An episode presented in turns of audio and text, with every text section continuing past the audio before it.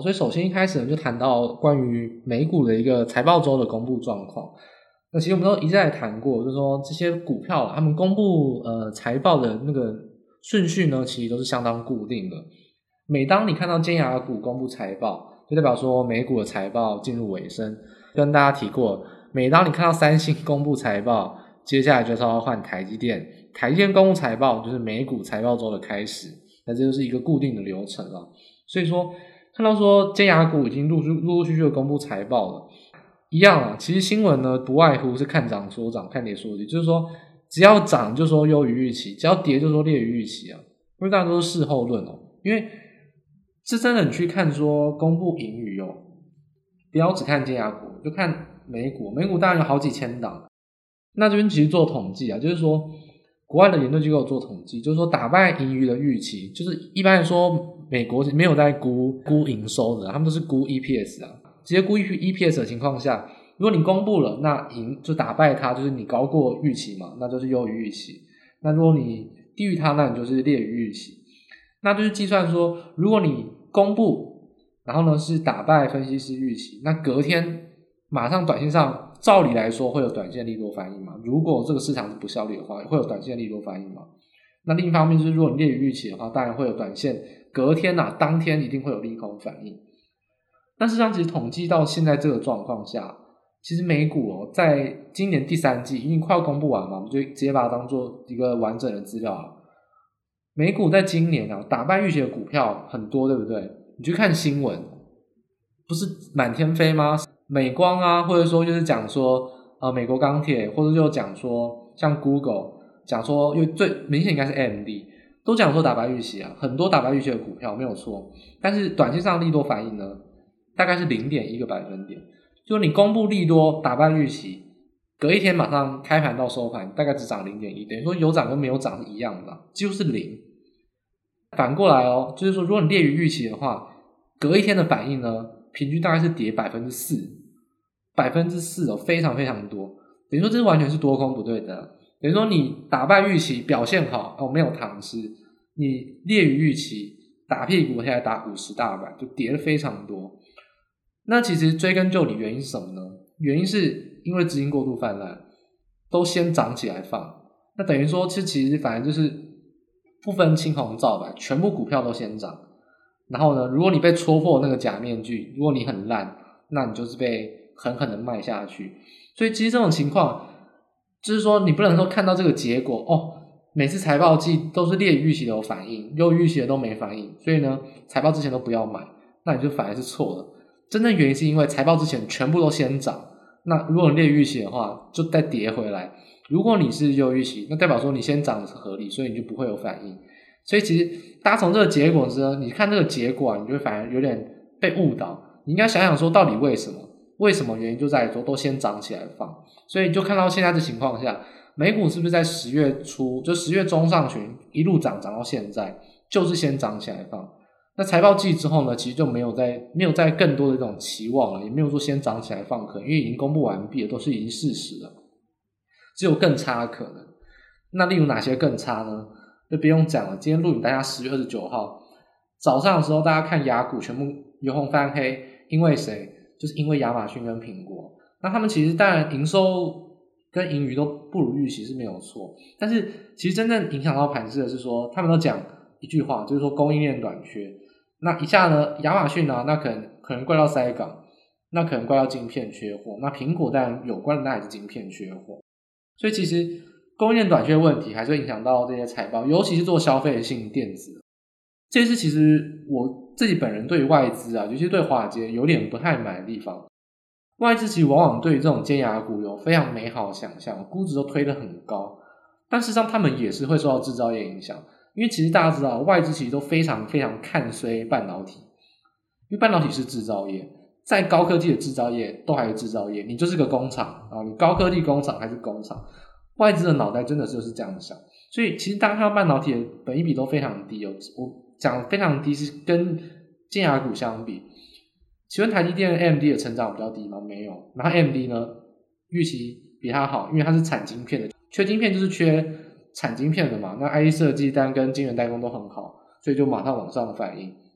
所以其实半导体啊，我觉得在外资眼中，确实都还是有点被过度看低啊。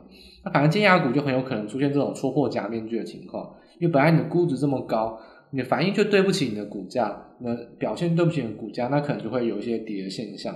所以其实尖牙股啊，公布财报，其实这种大幅劣预期的机会，往往是比优预期还要多。因为其实外资的分析师往往都是对尖牙股有过度美好的想象，对半导体有过度悲观的想象。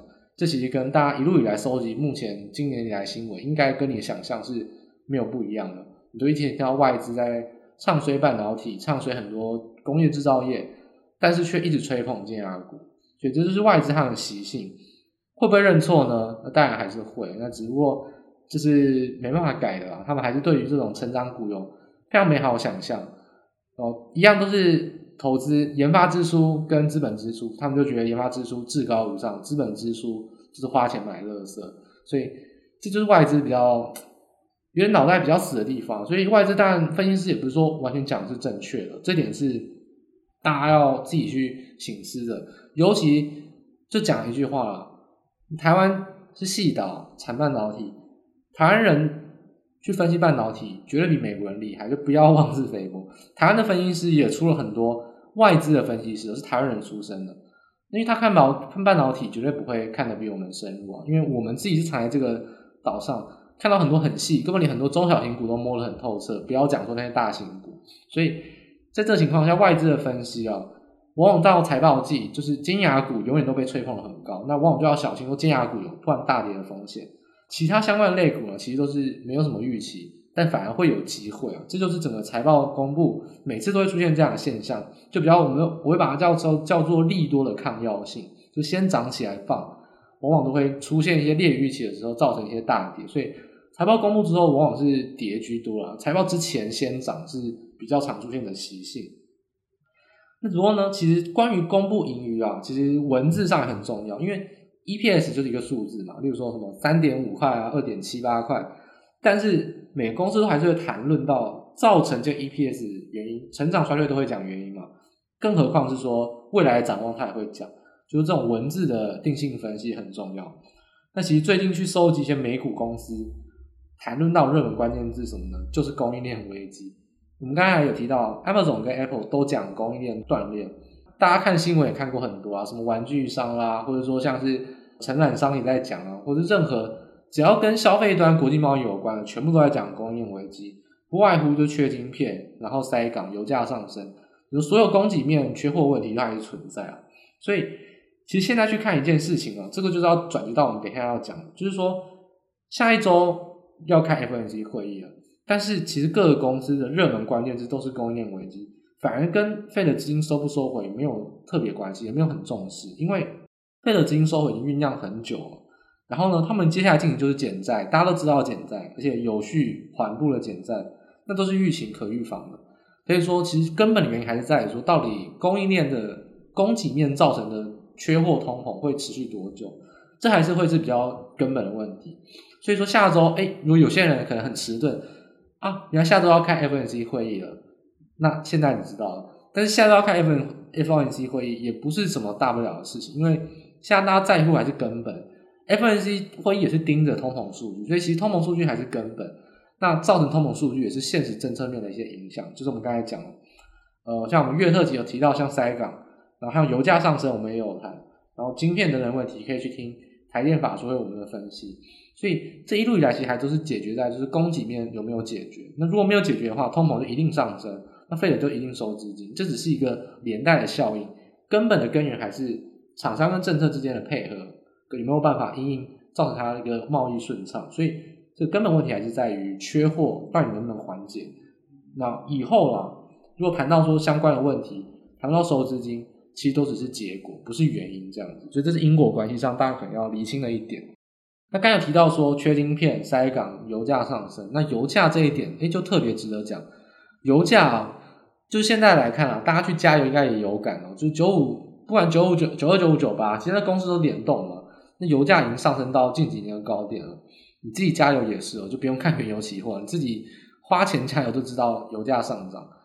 那到底会不会再上涨呢？我直接下一个结论，其实我在上上个礼拜就已经讲说，油价上涨有限，我感觉起来是没有往下跌的感觉，但我还是秉持这个观点，我还是维持我的论调。那我不管其他分析师是怎么分析，那我用我的数据观察到，我还是认为油价上涨在接下来是有限的。为什么呢？因为其实油价的问题，根本的问题就是在美国，OPEC Plus 大可以生产很多油，然后造成油价下跌。为什么不生产？不是他不想赚钱，是因为美国到现在八十块以上了，还不生产页岩油，那 OPEC Plus 就就知道了，你到现在可以赚钱的时候还不赚，你一定就是有政策上的考量，或是有一些软肋被捏被捏住了。那 OPEC Plus 当然就是得寸进尺啊！大家知道 OPEC Plus 里面跟美国友好，除了沙乌地阿拉伯，其他国家大概都是不友好。诶，油价这么高，你自己一直在喊油价很高，你又不生产页岩油，那你一定是自己有什么问题嘛？所以 OPEC Plus 其实有点故意的，就是要探测你的底线嘛。我就故意的继续涨，我就看你美国忍到什么时候。所以这其实是有点外交上的战争，就有点威胁利诱。所以这其实问题解决问题就是什么呢？解决问题就是在于美国生产页岩油就好了。如果你美国生产页岩油，第一个当然是你本土的库存啊、供给可以慢慢的舒缓。再来就是说，那些中东国家，包含俄罗斯，看到你开始生产页岩油，他也不会再试探你底线，他知道你底线在这边，那他大可以就开始。做他想要的事情，就是他们就开始用赛局理论嘛，去推估一个可以让他们获利最大化的一个价格，因为毕竟价格是他们决定的，所以应该说产量他们决定的，那连带就决定价格。所以 OPEC Plus 现在看的是美国到底有在看好戏嘛？看你到底什么时候生产页岩油？那美国呢，生产页岩油对石油下跌也是有帮助。所以问题两个问题变成一个问题，就是美国，请问拜登先生到底什么时候生产页岩油？现在我们其实就看到一些进阶的数据啊，就页岩油到底为什么无法增产？第一个，当然我们也怪拜登嘛，这事实，因为拜登就是民主党亲左打绿能政策，尤其拜登前任是川普，川普就是大力支持页岩油，说他们要能源自主。而你刚打败他，你一定是跟他唱反调，就是不敢大张旗鼓的说啊，不要开呃要要鼓励开采页岩油，绝对不可能做这件事情。而且还有 ESG 的议题啊，就现在很在乎 ESG 环保这种。碳就是碳排放的议题，页岩油开发商其实都很多是债务比例很高，就是它杠杆比都开很大，就是可能它股权一债务是九，这种开很高的杠杆。那很多私募啊、家族企业等等，那他们要生产页岩油就要怎么样？就像银行要借钱了，就跟银行借钱。那上市的石油公司，他们纵使有钱，但不敢增产，因为这种上市石油公司啊，基本上夕阳产业，银行不会想要借你太多钱。那你用自己的钱增产。又想到说，其实石油等一下就被骂说 ESG，搞不好营收增加，股价下跌。现在的世界就这么残忍哦，你赚钱还不能赚，因为你碳排放，所以 ESG 的议题其实确实影响到很多石油公司的股价。那这种情况下，上市石油公司基本上都没有在增产了。从二零二一年到现在，页岩油的生产的井就是油井数啊，给大家一个数，就是上市公司的页岩油油井数没有增加，丝毫没有增加。但是私人的，应该讲私募啊或家族企业这种没有上市，私人的页岩油商的油井数，二零二年的大概十九月十月开始，一路到现在都持续有飙升。所以问题在什么呢？问题在于说，其实就是在银行到不要放贷啊，因为上市石油公司基本上那些大公司哦，油井数基本上就是不可能再增加了，那就是看这些呃高杠杆啊，去拼一波的那种私人页页岩油公司敢不敢在现在。多去钻几个井，多去产油，那银行愿不愿意借他钱？因为他们都是靠高杠杆。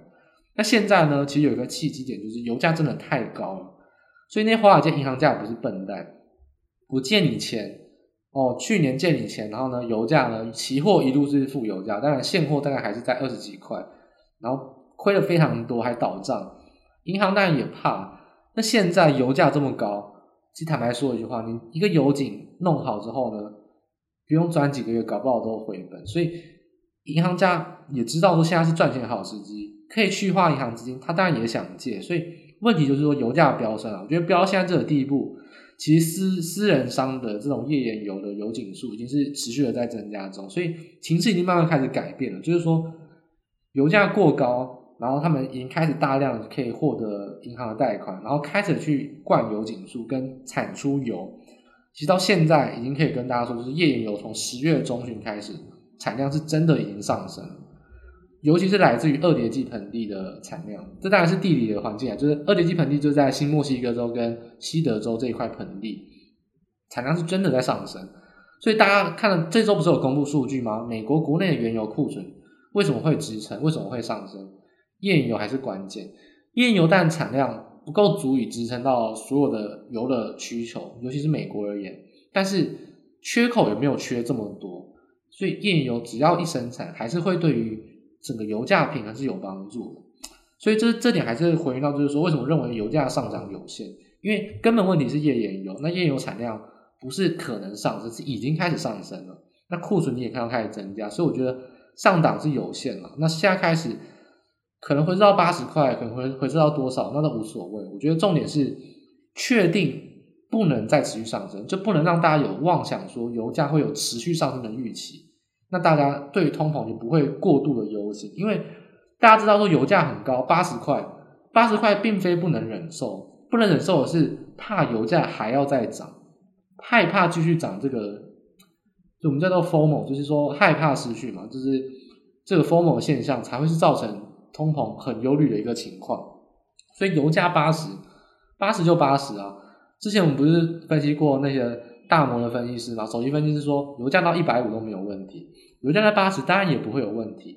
重点是不要让大家有过度认为油价会上涨预期，那这个通膨的现象就会舒缓很多。所以，其实油价上涨有限，我倒认为其实对于通膨是稍微有一个舒缓现象，因为至少不会有无谓的恐慌跟一个过度猜测、过度预测的一个现象。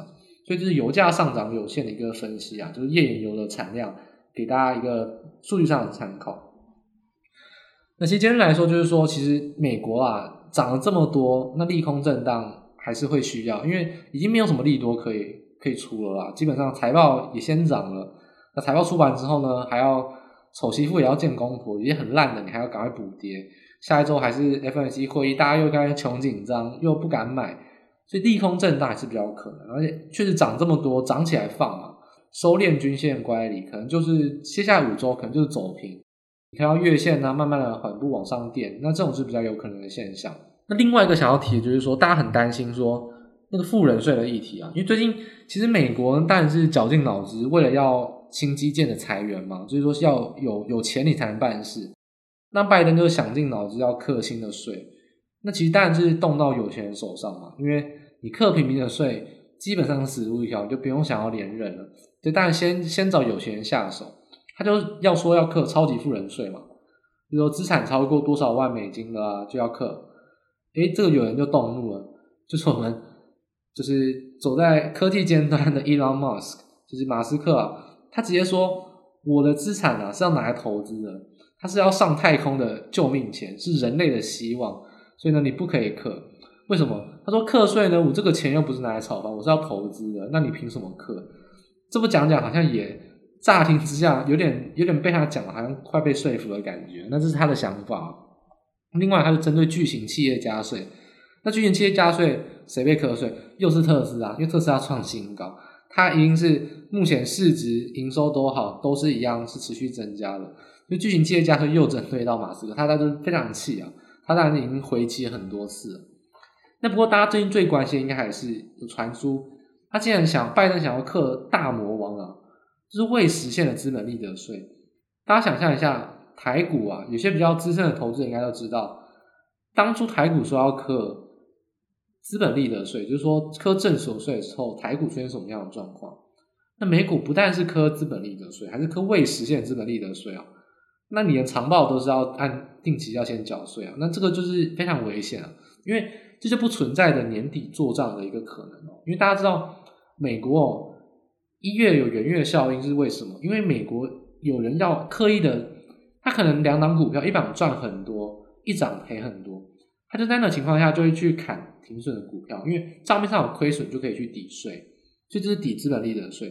那如果是未实现资本利得税，那你也没有必要操作啊。那因为你赚多少都是账面上的，所以这基本上如果真的课未实现资本利得税啊，那对美股来说是死路一条，这些风险性资产是非常可能出现危机啊。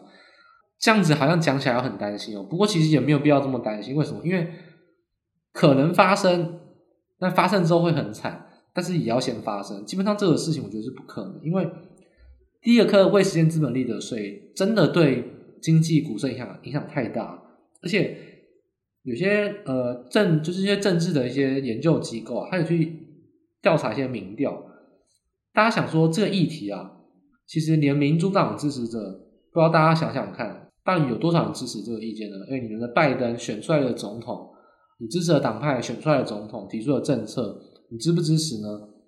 其实只有只有不到三分之一支，大概只有三成是支持。所以说，其实这种情况下支持率这么低，这个政策应该是很难推出啊。所以，当然这个是一个很严重的话题，就是说，如果真的科会实现资本利得税，股市是绝对是腥风血雨，一定是腥风血雨。但是这件事情是不太可能发生啊。所以说，还是要持续看拜登要怎么看。毕竟他现在是嘴巴讲讲，虽然是超级富人所以，他都已经讲了快一年了，也还没有开始课。从他要上任就开始讲，到现在也还没开始课，所以说这种嘴巴讲讲，这种吹牛皮也是不一定要太太去相信啊，因为尤其是连民调都不支持，应该是不会葬送自己连任的机会，对不对？你建基建要建这么久，你连八年都做不到，那你怎么享受到历史对你的公平？想那些政治人物大概也都是不是为了钱就是为名嘛，尤其是美国总统，就全世界最强的国家，谁不想要连任？所以，对于这种连自己民主党支持的都不到三分之一支持的政策，我觉得是很难推出啊。所以，当然严重是严重，不过不会发生的情况下，应该也不会构成说很严重的利空。所以，这点是关于富人税议题，大家可能要可以持续关注啊。不过，我觉得没有这么有急迫性。那当然也不会这么影响到盘势，因为不太可能。我想大家都不太同意会有这件事情发生。所以当然，美股整体而言呢，当然还是会进入到一个比较平盘震荡，涨起来放嘛，那等待均线去收敛这个正乖离的现象。那不过一个好现象就是说，美股啊，这个美元资金跌破九十三点五啊，上礼拜讲说九十三点五是一个关键的支撑，但不过有跌破了，所以对于多头行情啊，应该会是一个比较进一步的支撑。只不过说今天晚上可能会是比较难受一点，因为毕竟苹果。然后呢，Amazon 都是市值非常大的公司啊，那同步的去有些盘后下跌的现象，就是公布财报的一些失望行情，就是说戳破这个美好的面具。所以今天可能行情会不会这么好，但整个往一周来看，我觉得还是会有进一步的支撑。因为从资金面来看，美股暂时涨上去呢，要回跌力量应该没有这么强，因为美元资金已经有透露一些答案了，它应该会以高档比较横向震荡的方式去度过下一周。那接下来就要谈台股，台股当然是重要之重要了，因为非常奇怪，大家都想说，我看大家应该有看过那个 PPT 吧，很多人都想说，是不是应该弃台股去做美股？哦，这当然就是看着纳斯达克，然后呢看着台股指数，就觉得说，哇，台股都没涨到，所以说这当然会有些人有这样的想法。不过我们还是回归到本质，就是说，如果还是投资到台股的投资人，到底该怎么来看？其实。台股到本周啊，还是维持的一个现象，就是三角收敛。我们上一半说三角收敛是五日线跟六日就季线之间做一个收敛。那今天呢、啊，其实跌破五日线，但是又收一个下影线，然后呢，就是要跌破没有跌破，就是下影线其实缩短也不短。那这个情况下，感觉好像三角收敛就没有去真正的破坏这个格局。所以说，我们还是会预测说，下一周其实还是会持续走三角收敛，就是上升三角收敛，还是有机会去突破所有均线了。那不过有机会，到底是为什么会讲有机会，不是肯定呢？那就讲到第一个，就是我们上礼拜也提供给大家了，我们就说这礼拜啊，观盘最重要最重要的指标，想都不用想，一定是二三零三的连电。那连电基本上涨得跟台股就是一模一样，礼拜一到礼拜三涨，礼拜四礼拜五就是跌。而且联电重要性啊，我们在上礼拜其实都有提过，如果不熟悉的人回去可以听上礼拜的部分。因为全值股，因为外资借券很多，因为借券可是又不跌，所以代表多空都很看好，非常分歧，有大行情。哦，这个我们就不再赘述了。重点就是说，法说会已经公布了，而且法说会前涨，法说会后跌哦。那很多人又开始讲，这个真这个真的是比 Apple 还要夸张啊！很多人竟然开始讲说，联电的法说会不如预期，我是完全 看不出来哪里不如预期。现在跌其实真的就是。就是因为筹码面的因素，因为要刻意灌指数的关系，然后又又先借券，当然是先放空这张股票，但是先卖。坦白说，联电的法说会基本上基本面就是实事求是，真的没有跟风的必要。股价跌不代表它法说会不好，或者说它基本面不好。其实联电的法说会没有变法会啊，它其实就是正常，盈余创高，毛利增加，然后涨价呢，他说要一次涨足，也有客户可能要答应，都是有传言，所以我觉得没有什么太多不好的资讯。股价下跌不要牵累到法说会，它其实就反映在筹码面的问题，所以现在还是一样存在这个因素，就是外资想要灌，就是灌压指数，而且锁定的是联电，因为先借券了，他借券拿来卖，所以说这个情况下，外资筹码面还是一个主要的因素啊，关于联电这个部分。那尤其就是说，其实外资卖。投信今天也是大卖连电，所以外资持续提款，然后呢持续要做空，这当然是延续他们一贯的策略。但是说连投信都开始卖，就会有点需要担心，就是说到底谁来撑？外资卖，投信也卖，是不是这剩下法人里面是不是就没有人要买？而且是搞不好是融资，甚至很多散户在支撑。那这个筹码就不不太有利于中长线的走势了，纵使可能反弹，那也不会走很远，所以。联电关于法人的筹码来说，确实是非常凄惨，非常偏空，而且也没有往上的动能。今天也收了一个很扎实的黑棒。那下一周其实还是关键还是在联电哦，就没有变嘛。我们说行情没有表态，那就是延续。那看法当然延续。下周一样关键就是说，其实我认为礼拜一联电一定要一定要止跌的一个迹象啊，甚至是要往上涨，不能跌破平台太多，不然。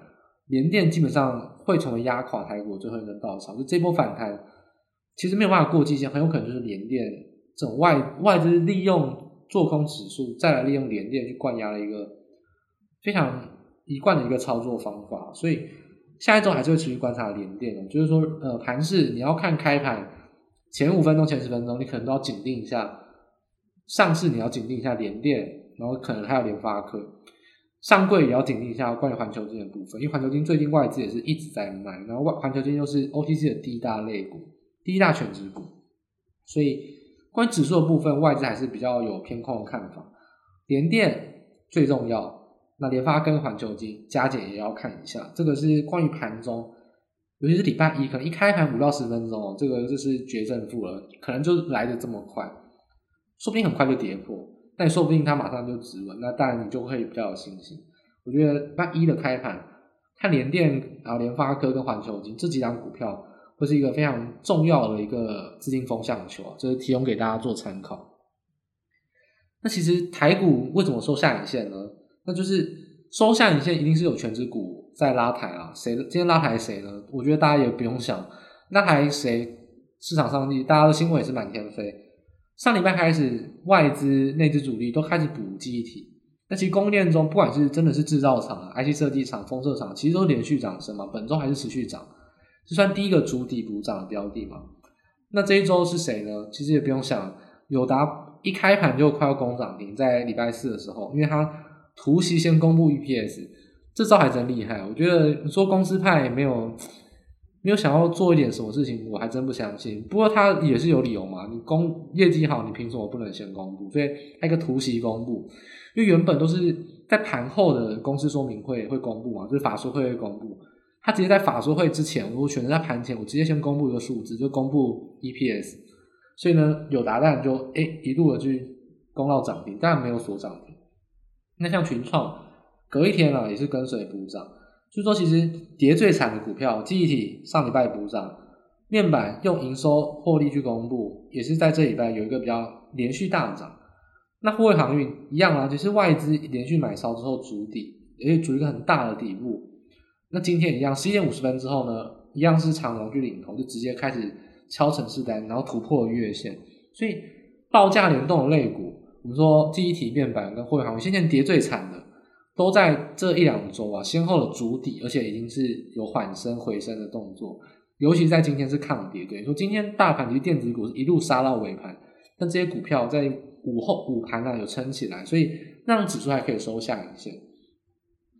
所以最重要的一点就是说，大型股既然有人在做支撑，那代表是有可能还是有换股机会。所以说，虽然说联电啊、联发科、环球晶一路卖，真的很令人担心，但是大型股。外资竟然在这个时间点愿意往上再推一步，它已经涨到了一个止跌的位阶，抗跌了，大家主动去做拉抬，所以说代表外资还是有可能有做换股的动作，所以说这是还有认为会突破所有均线的一点可能啊，就是说，既然大型股它愿意在礼拜五去拉抬，而不是只有抗跌的话，代表说台股盘势确实还是有一线生机。这一线生机就来自于说这种跌升报价联动的类股，基本上先不讲航运记忆体，好，就以面板来说，面板已经在跌价了，已经 EPS 不会再继续更高了，但是不会再更高，你就算到损益两平，也还是赚很多钱。那现在净值比都已经低于一了，你到底要杀到哪边去？这点就是你看，就以面板来讲啊，因为面板是最明显衰退的个股，面板都已经没有成长性可言了，但还是有所谓超跌的意义。举一个例子好了，好，我们就举一档一幅名画哈，可能那个画家突然被发现他有非常多的丑闻，那价值就直直落。但再怎么落，它还是一幅画，还是它的基本的价值吧？一张纸也是也要零点多块钱吧？这就是一个比较夸张的比喻啊！我们只想要说，就算你认为这档股票或产业再怎么烂，它还是有它一个基本价值，绝对不可能无限的下跌。所以说超跌还是有机会去做这种缓升跟筑底的动作。我觉得不管是机体面板或航运都是一样。就像我在月特辑所说的，你以二零二二年月年底可以赚到的钱，估它的一个二零二二年底终值的一个净值。现在如果低于那个净值，我觉得都还是超超跌区间，所以我觉得现在去看的话，无论你用什么估价方法去估啊，我觉得这种超跌类股，它优先去做缓升没有错，而且外资去买也很合理，因为低于它一个长期投资的价值，外资慢慢买，它不拉抬也可以，它买是没有问题的。不过问题就出在于说，它既然敢在今天拉抬，才会认为说，哎，对盘势是有一些帮助，而且有露出一线生机啊。所以说，弱类股。嗯，外资有它的道理，强类股也有它的道理。那到底资金轮动是健康的还是不健康的呢？需要谈到一点了，中小型个股还在轧空，而且我们就以元宇宙来讲好了，元宇宙这个题材到底有没有值得好炒呢？一样，大家可以去听我们月特辑，在这礼拜三刚发布了，跟财报一哥有谈论一段，呃，蛮长了，我们谈论大概二十几分钟关于元宇宙一个话题，大家可以去听。但如果我们聚焦在个股的话，元宇宙的意义是什么？炒这些个股意义，我觉得不外乎很多散户开始去追价，因为宏达电跟威盛这其实都是一代标股哦，所以不用讲了，散户所有人都知道，连续涨这么多天，不吸引人追价，我觉得很难，一定有很多散户去追价。那这个追加进去没有问题哦，反正亏钱是亏他们的，也不是亏我的。重点是说，如果去追投机股的话，那就是双面刃。追投机股好处在哪边呢？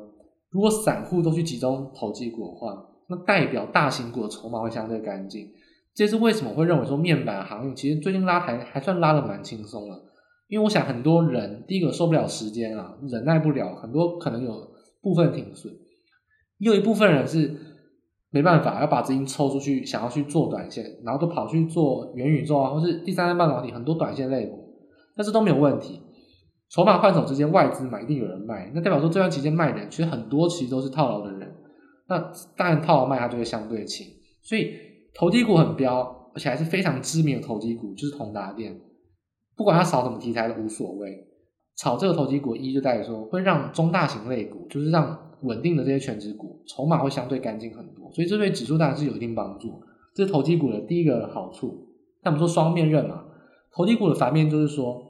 其实这种类股绝对是超涨啊！宏达电已经涨到二十分盘还在涨，除了嘎空还是嘎空，没有半点理由。基本面涨到这么高，我直接跟你讲是狗屎，不可能。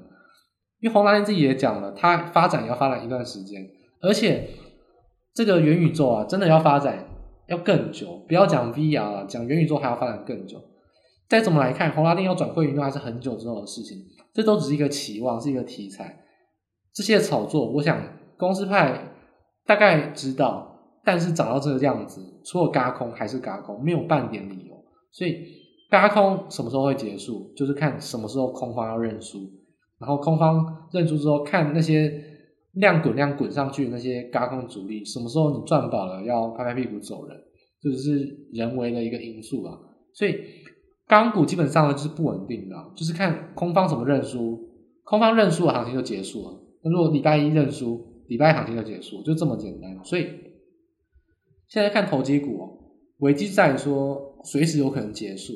但如果投机股结束的时候，那行情却没有明显的弹升，就会有可能被连带的灌下去。所以现在就是分秒的必争哦。所以我们会讲说礼拜一非常重要。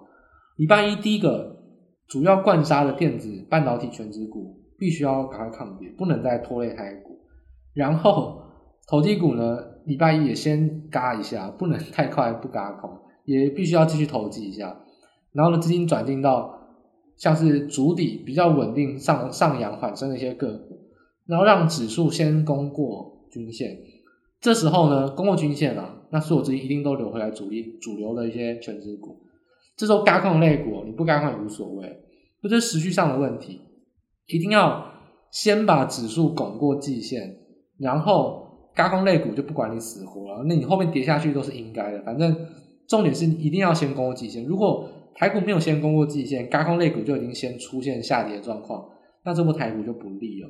所以说下周开盘嘛，会不会攻过呢？其实我觉得胜负很快就会分出来。那大家可以紧盯的一个点，就先看跌升的股票，就是联电、联发科还有环球晶，到底有没有持续往下卖压，尤其是大单的卖压。如果没有的话，可能会是比较好的迹象。另外一个就是说，指数要赶快的用一些补涨类股去垫高过季线。只要垫高过季线，一切都好谈啊。后面元宇宙、第三代半导体那些投机的股票再怎么杀，盘势都影响不到。就是实际上一定要对，就是先让指数过季线，然后后面投机的股票再杀，这样就没有问题。如果指数没有过季线，投机的股票、轧空的股票就先不轧空，开始多杀多，那这波行情就会有危机。所以这点就是关于盘势、盘面结构上，大家一定要特别锁定啊。这一周的盘势。下一周盘势绝对不简单啊，一定是需要定一下开盘状况，而且是很复杂一个结构，就是要紧盯三个分别的主流资金，就是外资针对半导体权值股，还有投机贵股要先轧空，再就是补涨的权值股这些大型股，一定要先行的去垫高指数，这样子的话才有可能让台股有可能去突破，不然的话，其实现在目前这个阶段，台股现形确实是蛮丑的，也是有可能会有往下修正的风险。所以下一周盘是绝对不好操作，我觉得礼拜一开盘是相当相当重要，要观察我们刚才讲的三大类股的一个走势，那时序要对哦，先过季线再杀高空，就会让资金的健康轮动性相乘比较容易出现，所以这点就是在盘势上提供给大家一个意见，跟大家很关心台股未来的走势，目前针对盘面结构，尤其是资金动向一个比较完整的分析。那当然了，如果你真的要选择类股的话，既然有大型股是筑底补涨，那你就是要尽量去布局布局这些准备突破均线这种低档补涨的个股啊。那我觉得铜价下跌啊，网通伺服器的题材，所以我觉得连接器、工业电脑还是有机会的。那当然还有我们刚才讲的上述一些类股，记忆体、面板、航运相关的供应链，如果你要减的话，也是有机会。不过我觉得他们都已经先突破均线了，不算是买在低档。那空单的话就一样了，如果真的。一开盘就出现不妙的现象，而且开始指数去掼破十日线等等，那我觉得选择一些量大的人气股，只要它不具备轧空条件，我觉得就有可能可以进行一些短空的要件。所以就是说，热门股但不能轧空，只要资券没有双增，我觉得就可以才尝试进行短空。如果出现盘势比较悲观的情况下的话，下礼拜盘势是比较难的，因为多空都有可能出现。那有些个别的条件，大家可以去重复的听一下我的内容。那对你的下周应该会比较有帮助。那我们就持续观察呃晚上的现象，以及下周一开盘的状况。那现在台股下周应该是蛮精彩的，应该是会杀到见血啊，多空要么轧空，要么杀多，应该是会见血。所以下周是比较困难也比较精彩的盘势。那希望今天的分析对大家有帮助。那我们今天节目就到这边到此结束。